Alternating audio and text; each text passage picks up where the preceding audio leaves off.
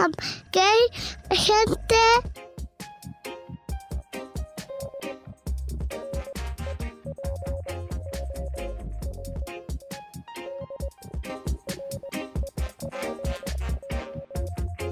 Hey, welcome everyone.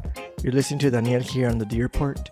Today we get an opportunity to talk about policing, the history of policing, specifically as it relates to the current mass movements to hold police accountable for their actions of violence on communities that historically have been marginalized.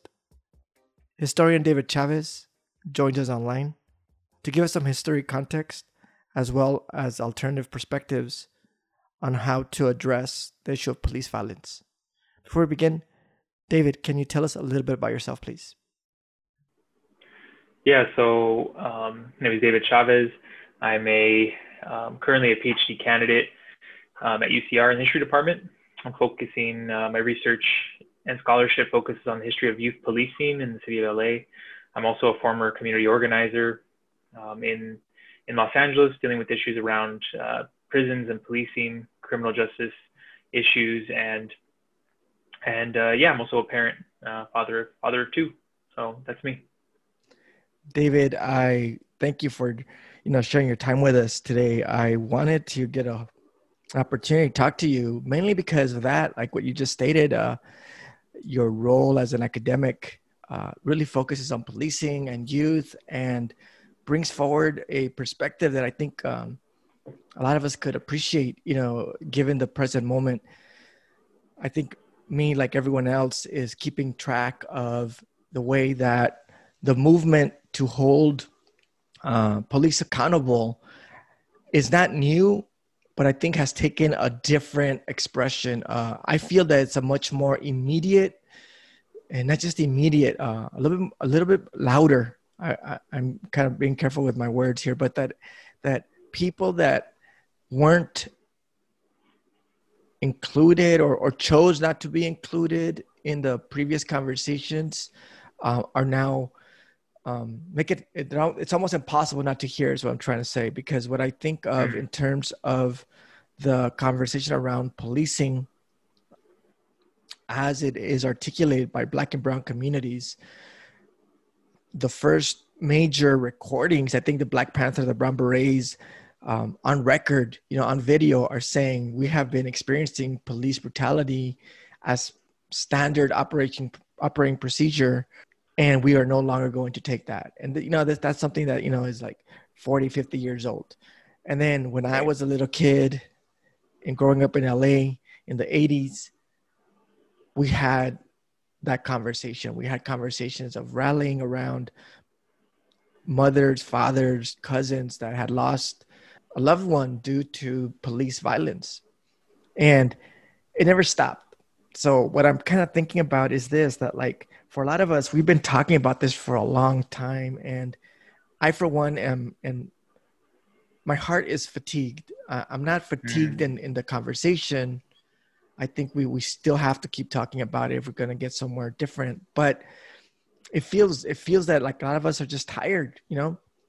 And one of the things that I, I was hoping we could start today's talk about is this, like, how do you approach this conversation because what i've been getting i've been getting a lot more resistance very minimal tolerance to engage in a very thorough critical conversation about policing the role of mm-hmm. policing in our society mm-hmm. and just that out of sincere curiosity like how do you deal with this topic i think first is kind of how you how you stated it right historically that the the movement or the the demand, the call to hold police accountable for, for acts of violence has been one angle that has been going on in this country for a very long time, going back to uh, holding um, police accountable for riots that they started like in the labor movement in the late 19th century, going back to like the Haymarket massacre in Chicago, um, where union leaders and, and folks, uh, socialists and communists and anarchists were, were, you know, demanding uh, demanding things uh, having to do with um, access to you know dignity in the workplace and being trampled on by the by law enforcement you know at, at the behest of bosses and companies and you know, demanding justice for their for their martyrs, as they called them at the time, um, the Haymarket martyrs. And you, you you then kind of go up into the 20th century and the beginning of the 20th century, and you begin to see organizations calling, um, specifically Black organizations, calling for um, an end to um, terror by law enforcement as they they stood by in in, in um, moments of of mass uh, racial violence um, against communities like uh, the the massacre in um, Tulsa, Oklahoma, the the burning of Black Wall Street, and uh, the red, what was called Red Summer in the in the late 19 teens. Uh, I believe it was either 1917 or 1919, but during the during that period, and and then kind of continuing on where where I see um, it's going up a couple of different decades to the um, the Civil Rights Congress, an organization, um, um, a black organization started by by, uh, by um, lawyers and and attorneys and, and other social um, uh, civil rights organizations and also uh, union organizers. And calling police violence in the 1950s and 1951 in particular actually petitioning the UN to say policing is a part of a as part of genocide that's happening against black peoples in the US so putting it on those terms so not even about accountability, but about ending genocide, right? And, and having that as a, as a beginning conversation start that, uh, that was happening as, as they wrote the, the drafters of this petition to the UN, uh, which was blocked by the United States, by the way. Uh, during the middle of the Cold War, right, the United States was very much about trying to stop people like Paul Robeson, uh, W.B. Du Bois, and others talking about the horrors of the South and of the North, really, too. And um, they're happening in the U.S in a supposed free country against you know the Soviet bloc that that Jim Crow apartheid was was being done at the hands of the state, not just these individuals, but at the state level by law enforcement. And calling and what they said, one of the things that they said was that um, that before, um, according to them, right before in the 1920s and 30s, the lynchings were done with those who would wear the white robe. And now they're being done by people with a badge and a gun. Um, and so they documented these cases and then yeah they were picked up by folks you're right like the, the black panther party for self-defense later on uh, who called for community control of the police right that they should actually have uh, be accountable to the community that they have. That's kind of where the shift comes right this idea of accountability. Um, but yeah there hasn't been a moment i would argue in us history where law enforcement hasn't been in, at the central part of state repression or of state governance. Um, having to again like i was kind of saying being on the being either supporting capital through um, trying to put down strikes in the North and in the Midwest, um, through this history of, um, which is well documented, of slave catchers um, being some of the first deputized law enforcement um, in the States. And then also with vigilante groups here in the Southwest, particularly targeting people, uh, Mexicans, and other people, and other indigenous people too, here in the Southwest too, starting in the, right after the beginning of conquest with the, with the takeover of Texas and the 18 1830s. So that's one thing is, is to say that it's that this the debates that are happening it's not new that people just didn't it's not trendy in fact to to to be to be putting up the issue of police violence it's in fact historical it's picking up the the the the reins of history and the reins of movement that people have come before us to hold law enforcement accountable um, two is that we're really at a moment where there is a growing consensus that that something has to be done with law enforcement. That it's it's it's, unexcus- it's inexcusable that in um, the richest country in the world, and this is, kind of like a liberal perspective, that in the richest country of the world, one that has freedom and democracy, that nearly a thousand people are are gunned down or brutalized or killed or lynched by law enforcement in this country. So that's becoming like the popular narrative, and that's like again kind of like the liberal narrative of like what you know it shouldn't be happening in our country. But then if we take that lens out even bigger and look at um, folks doing critical work on, on law enforcement or policing or what we call the prison industrial complex people like ruth wilson gilmore and dylan rodriguez who's at ucr um, other folks um, in uh, in academia and also in the community we see that you know in a in a country that has um, ordained itself the police of the world with the monroe doctrine going back to um, the 19th century, the early 19th century, and has put up military bases and and you know me and you we've lived through the war on terror. That's you know we grew up in the war on terror. That's that's uh, uh, what we've known that, that the U.S. has been a world world police force.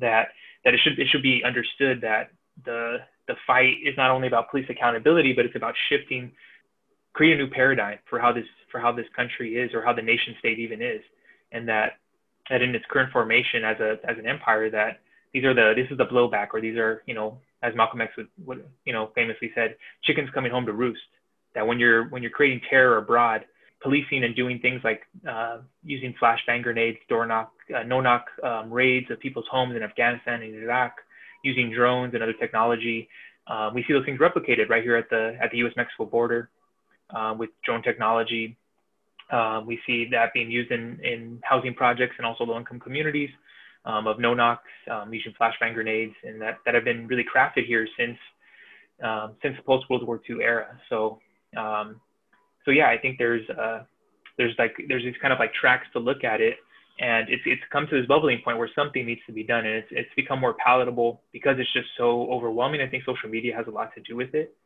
That when organizations in the past have had to say we need to hold the police accountable for the murder of you know Amadou Diallo, for example, by the NYPD, it was always on the periphery, on the fringe, because you know people could you know they could wash it away, we could put it away, uh, because there wasn't you know this um, in your face, and now it's just everywhere.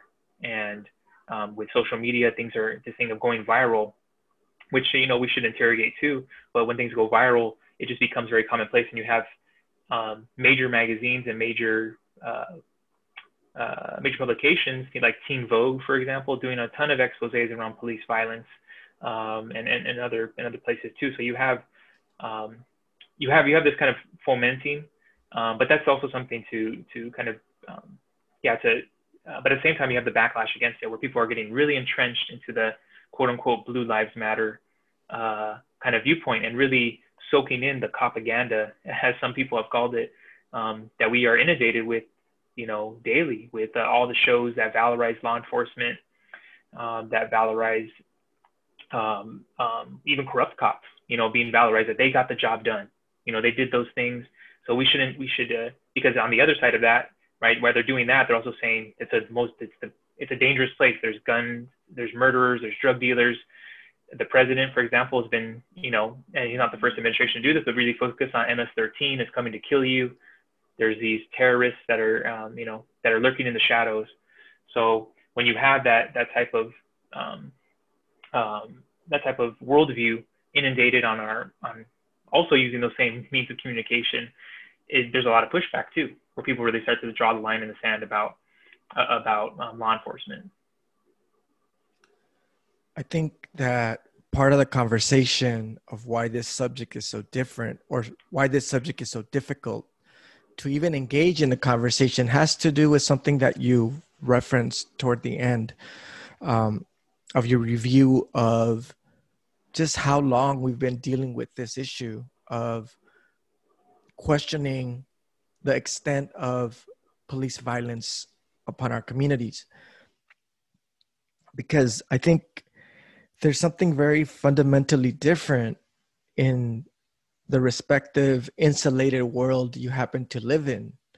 Because some people really do feel very protected by the police there's this sense of appreciation there's sense of i'm going to say hero worship because i just want to be very blunt in what i feel but i don't think it's really appropriate to be that extreme. But they do create some type of hero status to that job.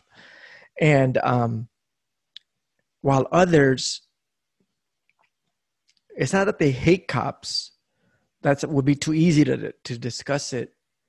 It's that the reality that they have lived in does not permit them to deny the reality of the violence that comes at the hands of police. So it's hard to be romantic about a, uh, an institution, a practice, people that are dressed a certain way when you fear them. You know, and I think that's part of the divide that many of us are experiencing because you mentioned uh, like this growing phrase blue lives matter mm-hmm. as a movement that comes about as a direct counter to black lives matter and mm-hmm. i feel that it is uh, it's just it's unfortunate that they're even in the same breath because they're not at all related. You know, so that some people will talk about the way that for every time that a a police officer shoots uh, someone and kills them, and it's questioned where that was a justifiable killing, they will say, well, let's talk about how many police officers have died. And I think that that's what is frustrating for me because I, I don't see them as the same conversation. They're not inverse of one another. They're completely different. And more than anything, um, it silences the fact that for every time a police officer is killed in in in their job, there are parameters to address that killing. Like they're protected by the very legal system, so that that person who kills them is going to be looked for, prosecuted, you know, and if found guilty, put in prison. There's a there's accountability. There's a whole procedure, and for every time that we talk about a police killing someone in this in the community, we find ourselves begging that same legal system to use the same procedures to hold the police accountable. So that's why I find it so frustrating to think about like this Blue Lives Matter as a um, extension or a counter to Black Lives Matter. I find that um, it it's it's taking me somewhere I don't want to go. Like like if I have to if I have to engage in the talk about police officers losing their lives, I don't want it to be related to the Black Lives Matter movement. That's like a whole different talk. But I think, as you mentioned, it has been hijacked. So a lot of people do not want to talk about a police uh, force that injures community members and it doesn't it doesn't treat all community members equally so that if you happen to be a wealthy community a gated community you hire your own private security and if you happen to be a low income community, you have the police department.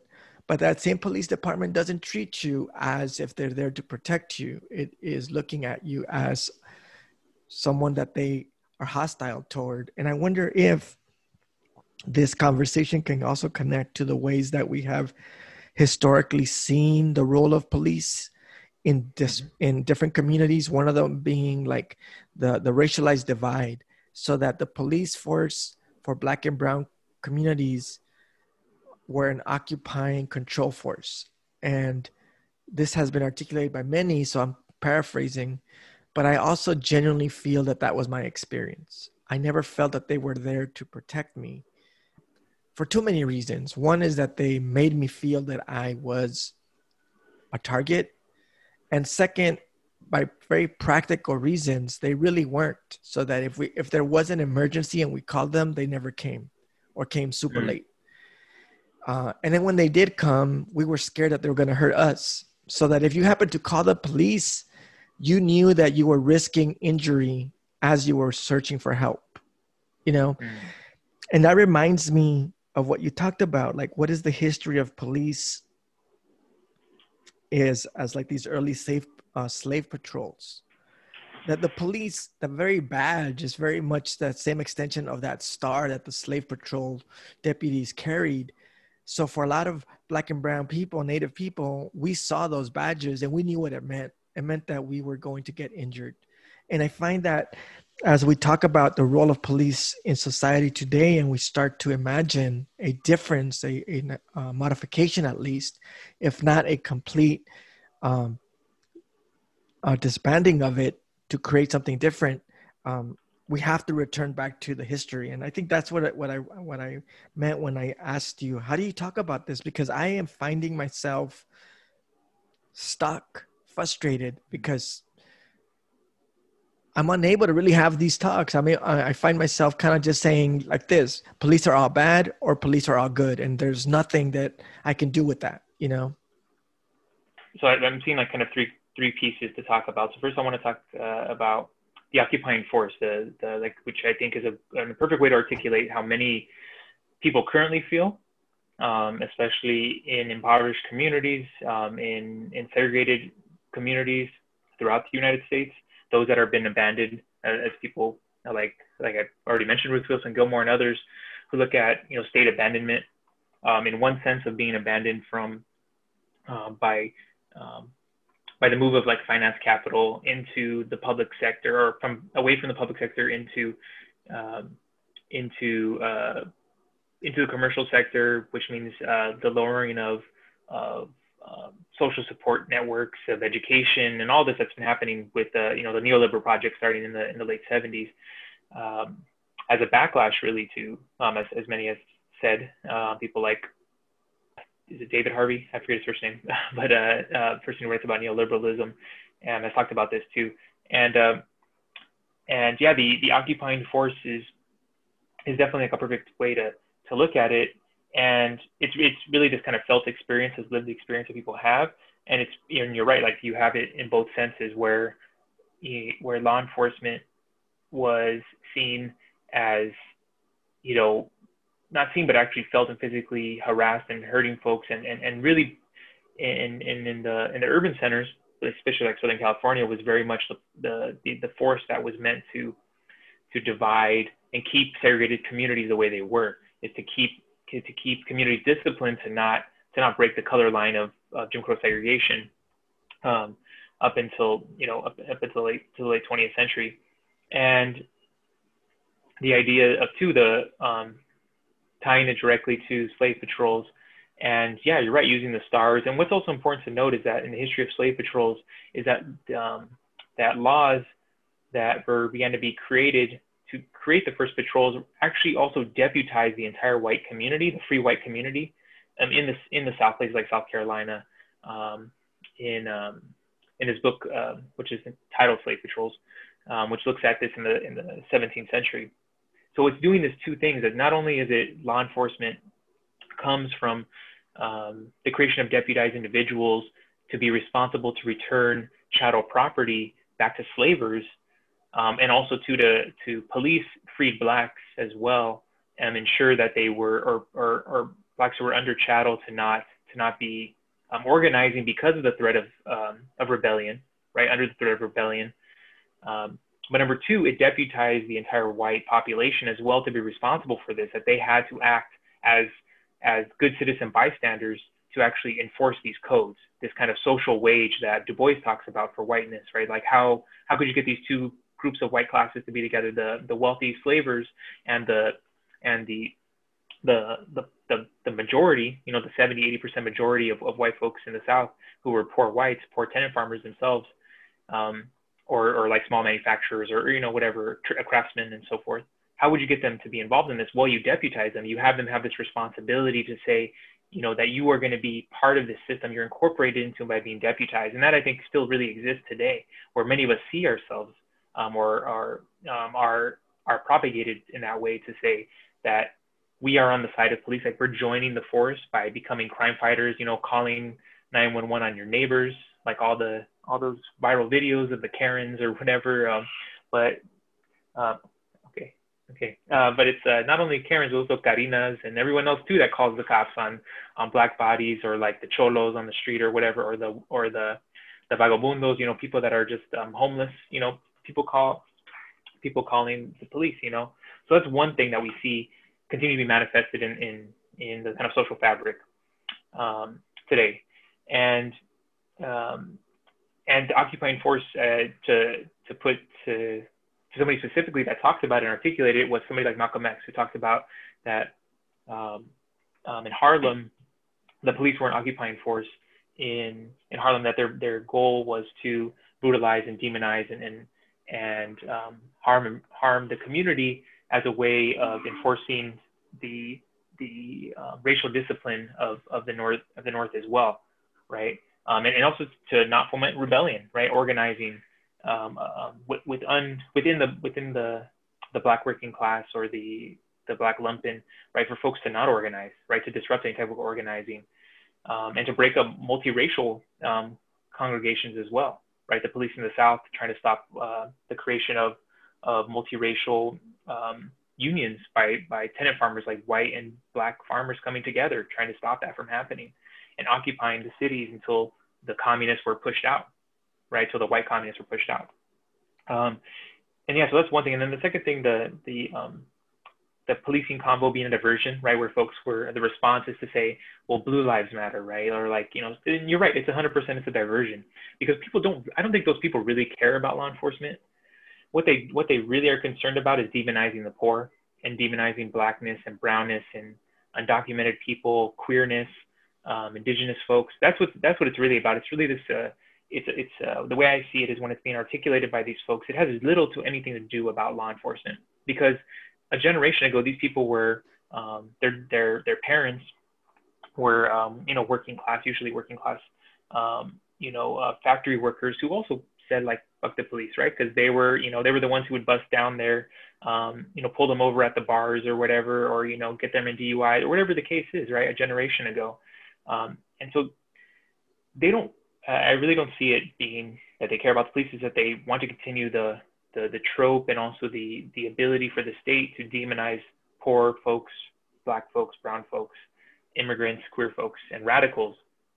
And we see this come out is because um, when they say Blue Lives Matter um, as like a, as an art against it, it's really what it's saying. It's going back to that thin blue line that was articulated by um, Chief William Parker of the Los Angeles Police Department in the 1950s. And so he he articulated this idea in one of the very first speeches he made as police chief um, when he was appointed police chief in 1950 by the Los Angeles Police Department or by the police commission. And when he he was a uh, he was a well-known anti-communist, um, racist, and also somebody who was um, in particular he was part of the John Birch Society, which was an anti-civil rights organization, a reactionary anti-civil rights organization that we can think about today as like um, like the Christian Front or like you know these like pseudo um, neo-Nazi organizations or proto-Nazi organizations, um, or proto-white nationalists, I guess is the more more appropriate word, um, that that saw civil rights, um, and Chief Parker believes this too, civil rights as destroying the fabric of the white ethnic nation state that is the U.S. And so he he, he argued and articulated that the police are the thin blue line between chaos and barbarism or sorry, between civilization and, and, and chaos. That's what he said, civilization and chaos.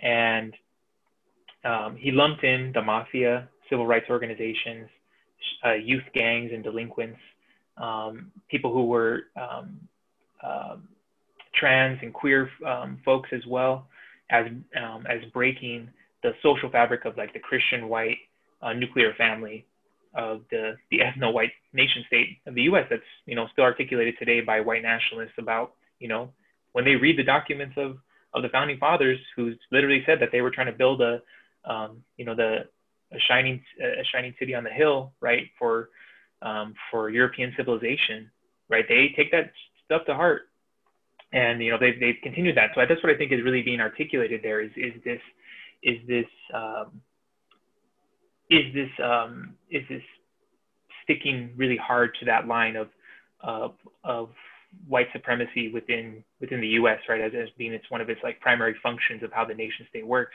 and also of capitalism too, of, of being anti-radical as well, uh, being against uh, against socialists or communists or anarchists or anybody who's trying to make an affront to what's you know private property, as we've seen with all the calls to yes, like people literally cheering on um, militias going to places like uh, Kenosha to protect property while also that 17 year old kid you know shooting and murdering two people and being in, having a fundraiser with like you know with all these folks like getting almost a half a million dollars within a few days to support his legal defense.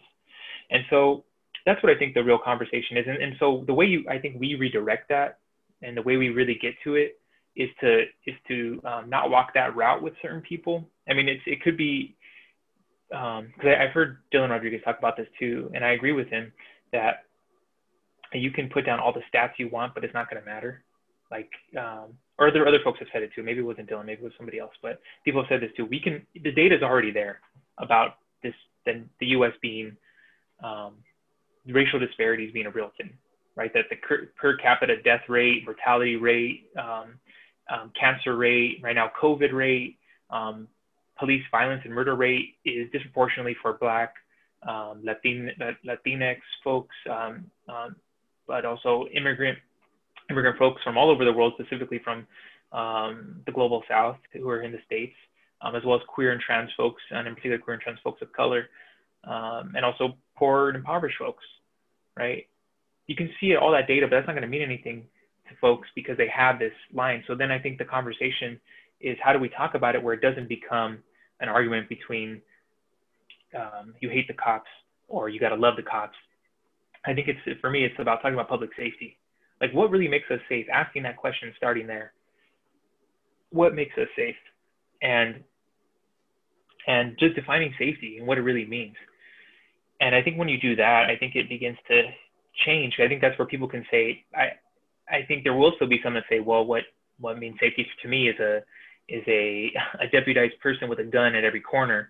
And those are like, I think people on the very fringes, those are folks who are part of the militias uh, that want to, you know, see, um, see like an ethnocide here in the United States. But there is a lot of folks who are being courted by those folks and a way that we talk to them, including people within the, in the um, the Chicanx community, in the in the larger Latinx community, and, and, and other communities of color and other working class communities are being courted by these folks.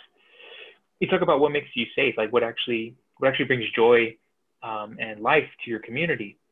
And when you start listing those things, law enforcement is going to become you know very late in those things. People will talk about access to parks, green spaces, access to a good paying job, access to um, um, um these different things, right? um, these uh, life supporting institutions or what what others have articulated and called the commons, right? Having an actual commons where we can actually support each other.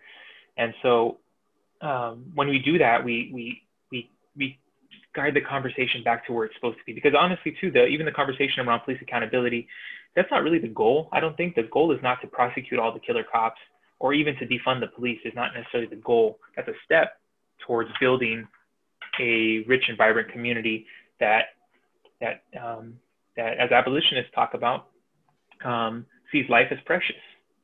That life is precious, and um, and yeah, I think that's kind of where, where circles back to. And, and and just one real quick uh, an aside, talking about the um, when people bring up the death rate of um, of law enforcement, be like, all right, well, let's talk about the death rate of workers. Um, and the people that have some of the highest death rates, um, again, per capita, but also even by by raw numbers, law enforcement is is is not even in the top 10 of the list of workers. You have um, articles by um, just this year by Business Insider, right? Not not a radical a socialist uh, newspaper. It's not the, you know, it's not some like anarchist blog, and they talk about the the the workers who are actually most at danger of being killed on the job are people like loggers, people who work in the fishing industry, airline pilots, people who work as roofers, people who work at, in construction trade, in, in the recycling trade um, and refuse, people who work as truck drivers, people who work as farmers, ranchers, um, structural iron workers, right? You have all these other folks. So where is where is the shirt for those folks? And again, it's not about lives. It has nothing to do with blue lives. It has to. I think when you when we break that apart, it's really about again the the demonization of um, and and and really toeing the line of of these um, of these folks who want to to um, unleash genocide or are totally fine with that of a genocide happening here in the United States. What I take from your conversation as like a line that I think for me is is um, it's gonna it's gonna ask me to think about things a little bit different. It has to do with the ways that we can think of the space of policing as employment and hmm that one is i think there's a lot of energy there that can take us in a direction that most people um, may not be comfortable with. Because one of the things that i think about is that if if we think about the the task of policing as an employment position for me it still works because that's what i want to talk about. I want to talk about police accountability as employment so like, who do I talk to when the police took my property? You know, so there's stuff that has happened where police do a raid. Um, they literally take money and then they're not held accountable. Or what happens when the police comes and they shoot my dog? You know, the point being is that if I make this an employment issue, is like, let me talk to your manager, let me talk to your supervisor. So there's a lot of there but there's also something that is difficult to think about policing as employment. And in fact, um, I'm not up to date on what happened, but there were efforts to really push out police from discussions of labor, labor unions in particular, because they were saying that policing is, as an occupation, is anti-labor rights. Like we're not we're not all in the same. So that the teachers, the nurses, the construction workers, the the welders, the plumbers that have their unions, and we stand together, and then the police comes and says, "Hey, I'm one of you." the conversation kind of has shifted in saying maybe you're not uh, because the times that we were out there advocating for a little bit more pay you came and you hurt us to protect the owner so i think that to think about policing as employment um, it's going to take a lot at least for me to really kind of reshift it but i find it um, productive. I find it actually quite um, um, fruitful because it allows me to think about something that um, as a tool set may lead us somewhere you know may lead us to the things that we want because one of the things that i think we want is something you indicated. Is like we want public safety we want to be able to for example one of the things that I, a lot of us do and um, we self we self regulate and to use even the same word we self police so that when you're walking, you are you've been so socialized that you say, Do I look like someone that's a threat? And then if, if you were to ask me, Danny, what are you doing? Oh, I'm walking my dog, but turns out that I walk my dog in the early morning and late at night. So when I walk, if I have a flashlight, I would like make sure it's a really small flashlight. I don't want the police to think that I'm carrying a weapon. Why? Because I I've learned my lesson. You know, I've learned it literally by being a younger version of myself, encountering police, by just being sitting in my in my front steps, you know, of my old neighborhood. And that made me suspicious. So now as an older version of myself, I I'm doing some of these things, you know, self-regulating, going like, how does my body look to the police? Uh, are my neighbors gonna call on uh, and report me because I'm walking at night. It's 10 at night. What is that person? Am I suspicious? But ultimately, all of that is um, stemming from something that I think we all want. We all want to feel safe. And maybe that's where the conversation I think can also take us is thinking about like, what does safety look like for different communities via the filter of race discourse? Because you brought up something that I think um, uh, I don't think we're gonna get it. Uh, I don't want to take too much of your time to kind of open that whole conversation, but I would love to hear your thoughts at a later point. And that is the way that you talked about when the police early on deputized people. It actually deputized whiteness, a whole community, through the race ban- race banner, and that created a sense of allegiance to the act of policing and the violence upon those that were not white and when we see, for example, right now, the, this militia movement to supposedly kind of like squash the, the uprising of these racial bodies, these black bodies, these brown bodies, I think they are doing the same thing. They feel an allegiance that if we support our police, we're one and the same. But I find that even more troubling because the police, I think, I mean, I don't know. I'm just trying to think about how police hurt poor whites all the time, you know, and why are they running to support something that if you're an employee and the police comes and cracks your skull because you're being a nuisance to the employer, why would you go around and support them? And that's where my question is right now. But um, I'm just kind of thinking about what you pointed out and, and, and signaling something that I think is part of what we said earlier. Like, how do we build a new conversation that does not get that, that does not get trapped into the binary of good cops or bad cops? You know? Mm-hmm. Yeah, yeah, definitely. Um, so first to talk about the the ideas of employment. Yeah, I think uh, I think that's that's that's one of the lenses to look at. And when you do, when you begin to like look at that, you begin to see that law enforcement are in, are in fact not unlike uh, they are unlike other employees of the state, other state workers like teachers, um, or um, hospital workers, nurses who work for like state hospitals, social workers, so forth, because they have they're protected by something called qualified immunity. That they're one of the only workers, if not the only workers, that are allowed to um, utilize a defense um, saying that they felt threatened and be able to um, kill somebody or maim somebody or harm somebody and not have and, and, it be impossible for somebody who was victimized or who was who survived that act of violence or even didn't survive it they were murdered and they are not able to take that individual to court um, in a criminal court proceeding Civil courts, yes, that's different. But criminal courts, there, it's it's like the state is barring them from allowing them to do that because they have they were added this thing called qualified immunity, and that's one of the things that people have been pushing for to try to to try to um, take away, because that, that that sets them apart from every other worker. Because no other worker, um, you know, if you're discriminated against and you're, you know, going to, as you see, like when you're, um, you know, every time you go, like I just recently went to um, to a doctor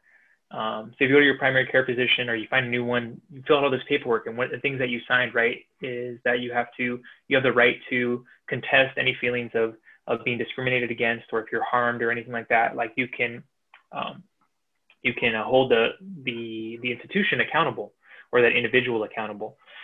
Um, that does not happen for law enforcement. That sets them apart.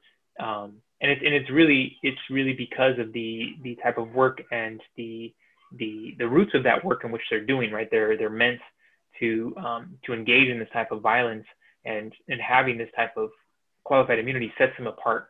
And I think that that gets to like the labor union question.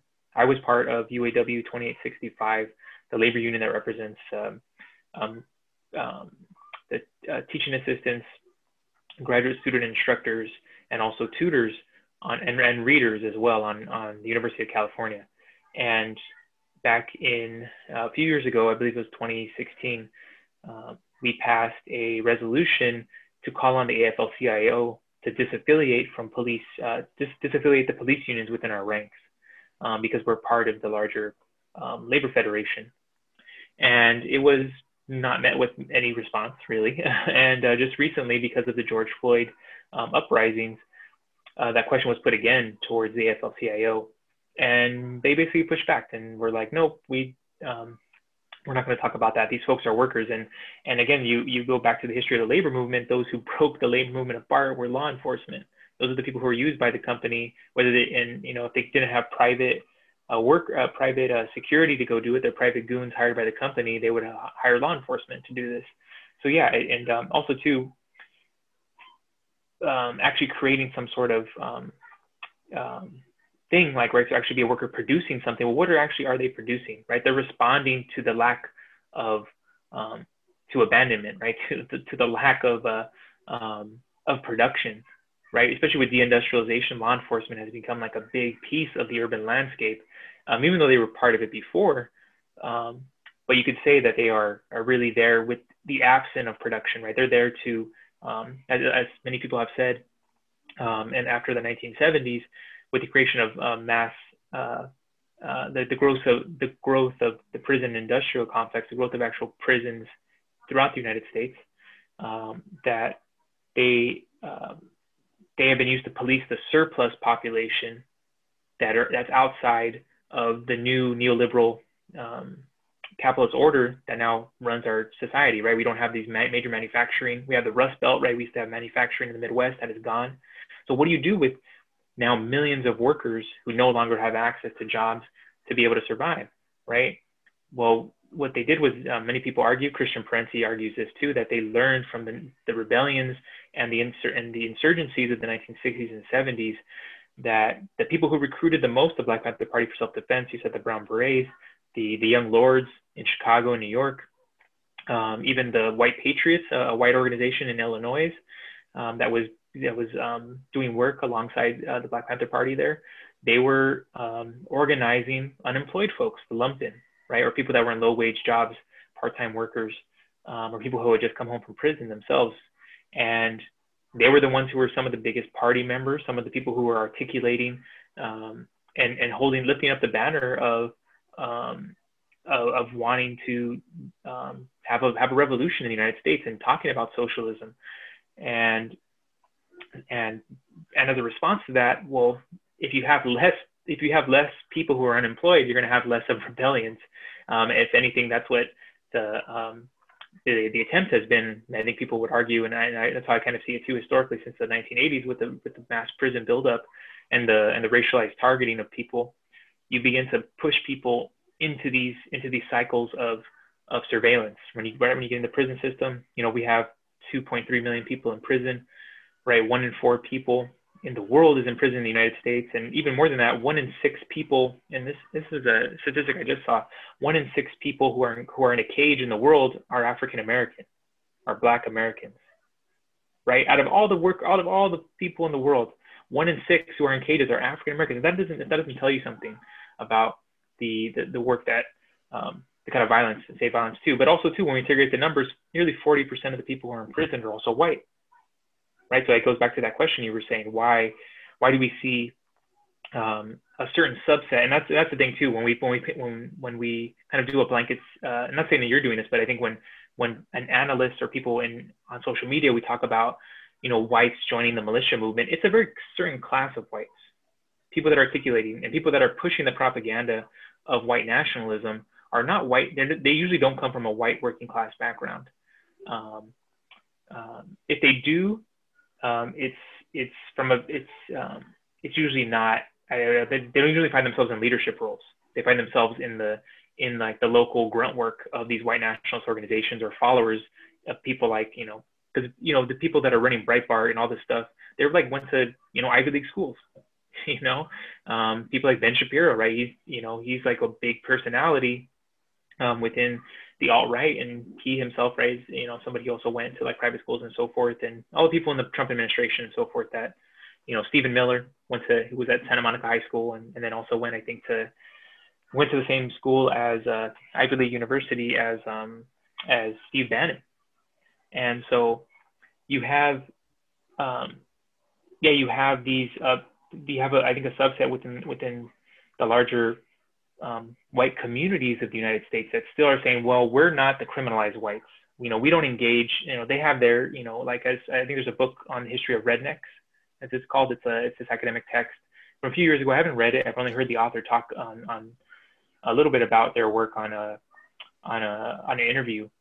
And there is this really big demonization around people who are, um, you know, formerly incarcerated. It's definitely in a different. It's a particular. It's a it's particular around whiteness.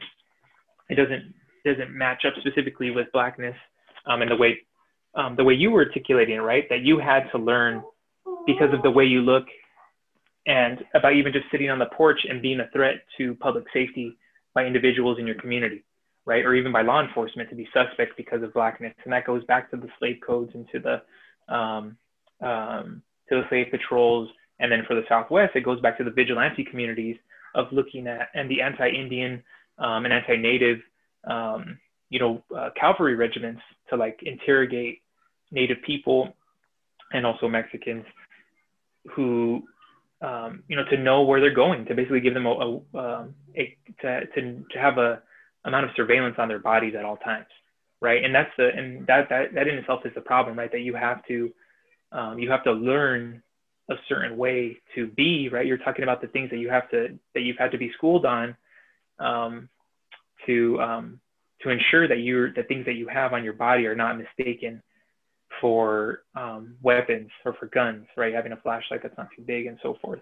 That many um, many many white communities, if not all white communities, don't have to really think about in those same terms, especially being in places like here in Los Angeles or the, the greater LA area. So yeah, so we see these things happening, and and I know we um, we don't have time to kind of go into it.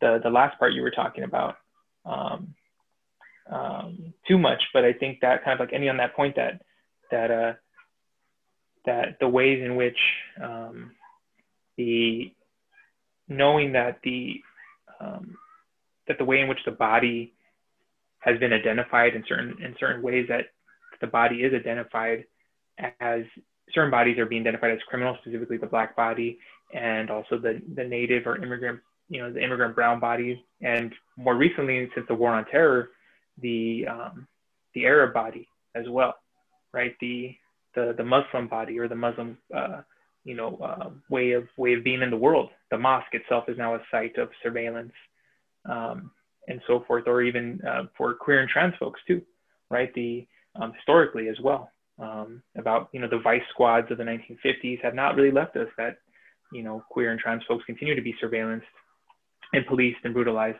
and put in prison and so forth. So um, yeah, I think that kind of goes goes to that social fabric um, where where where the where uh, where many people I see online say this, and I think it's true that we have to not only you know, if we're really being serious about pushing for public safety or for having a dignified humanity or life, seeing life as precious, we not only have to abolish the police and um, in its current form and the way law enforcement is right now, but we also have to um, abolish the, the cop in our head, right? The one that says that there is a criminal element um, within our society that we have to eradicate because that only, you know, that's, that's a, that's a fast way towards fascism, you know?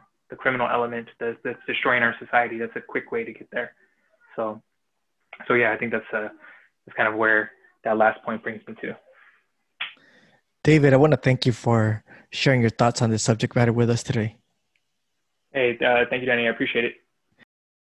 You have just finished hearing a conversation with historian, educator, community organizer David Chavez. We spoke about the issue of police violence, in particular, how the present movement to hold police accountable and even consider alternative ways of operating and framing the agency of policing. It's not necessarily a new trend, but it can also be considered a historic process.